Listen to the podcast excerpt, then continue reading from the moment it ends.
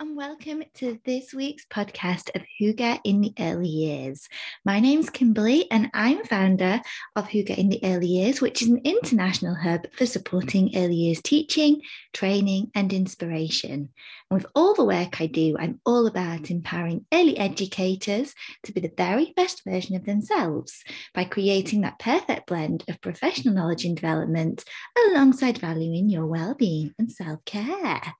So, hi, how are you all doing? We have had quite a tough week this week, really. Um, Oliver's turned six weeks old, and as part of that, he's really sort of having um, a lot of milestone changes and growth spurts, and that's leaving him feeling pretty restless, um, needing lots of cuddles, which I do love. But um, yeah, he's just being quite clingy and struggling with his sleep as well. And alongside that, he's been full of cold. So we've we've had it quite hard this week, but very grateful to have him here and to just enjoy this this time with him and all the precious moments even though they can be tough at times so I'm managing to steal a few moments out of the week to record our podcast. And as I've said in the previous episodes in this season, we are looking at my new book, which is Bringing Hygge into the Early Years.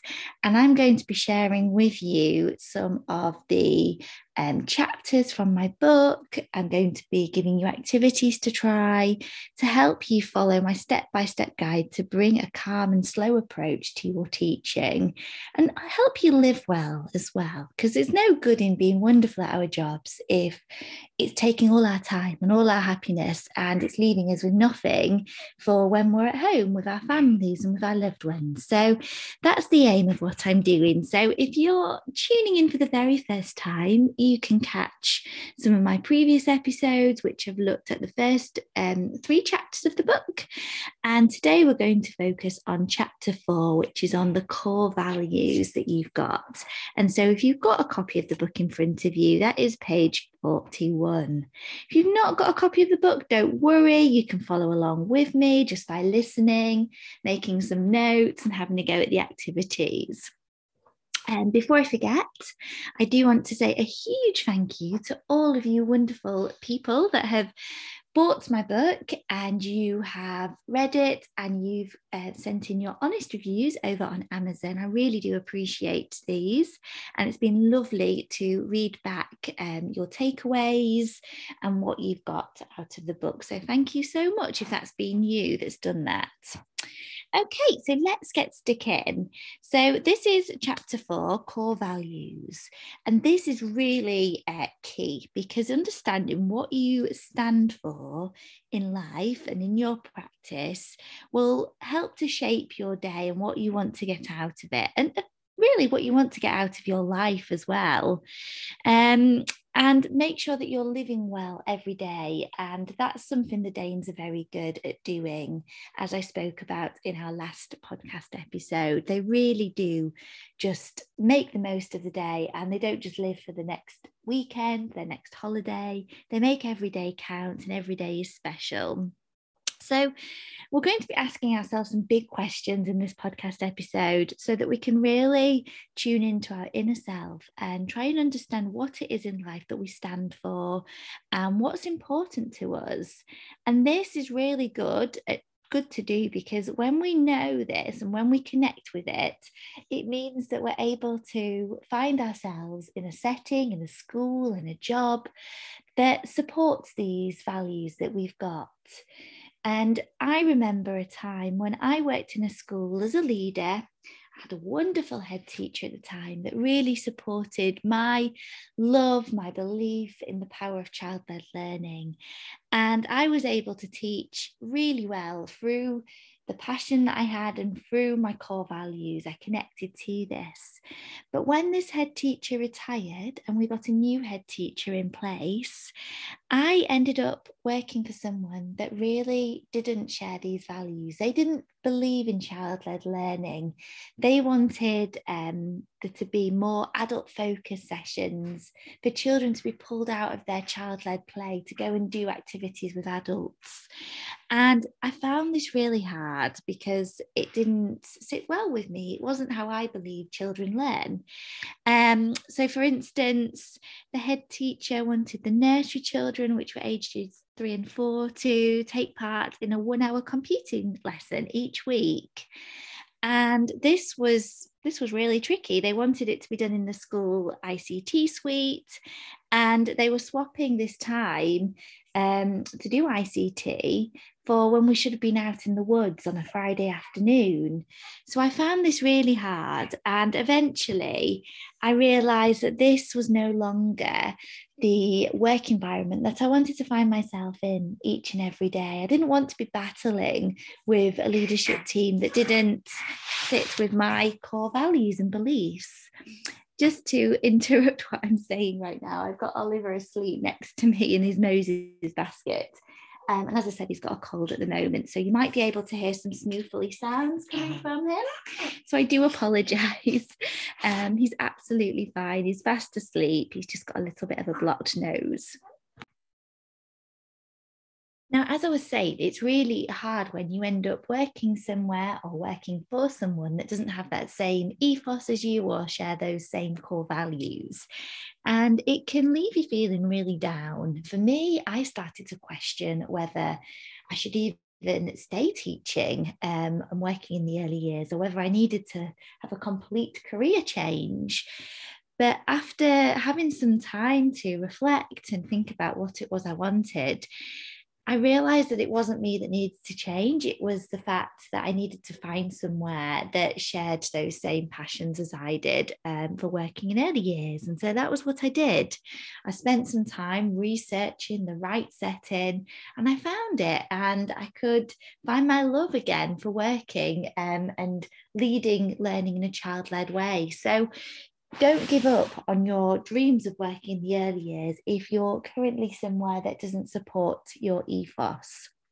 But what is important to do is to discover those core values. Otherwise, you can find yourself um, having conversations with people, um, hearing yourself saying things like, Oh, I've had a really rubbish day today. You won't believe how I was treated. I've had enough of working there now or maybe uh, things like, oh, I've had to stay at work till really late tonight and um, staff meetings and to do all this paperwork that takes me away from doing what it is I need to do that has the impact on the children.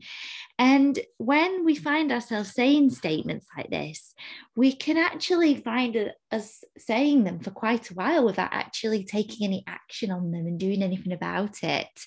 I've worked in places before where colleagues have said things like this to me and they've said these things to me for years, but they've never done anything different about it. They've never changed the situation that they were in. So I want you to take some time now to really discover your core values so that you're not suffering, that you're not seeing and feeling that decline in your mental health. So grab a pen and paper, or if you've got the book in front of you, turn to page 42. And I want you to just write down the following questions and then just take some time to really reflect on what your answers to these are and whether you're currently in a position in life where you're living these values in your everyday life. So, question number one is why do you want to embrace Hygge? If you need a little bit of help with this, you can go back to some of my first podcast episodes ever, which are all about an introduction to Hygge, what it is, how it can impact your um, personal life and your career. Question number two is why do you believe Hygge is the best way to live?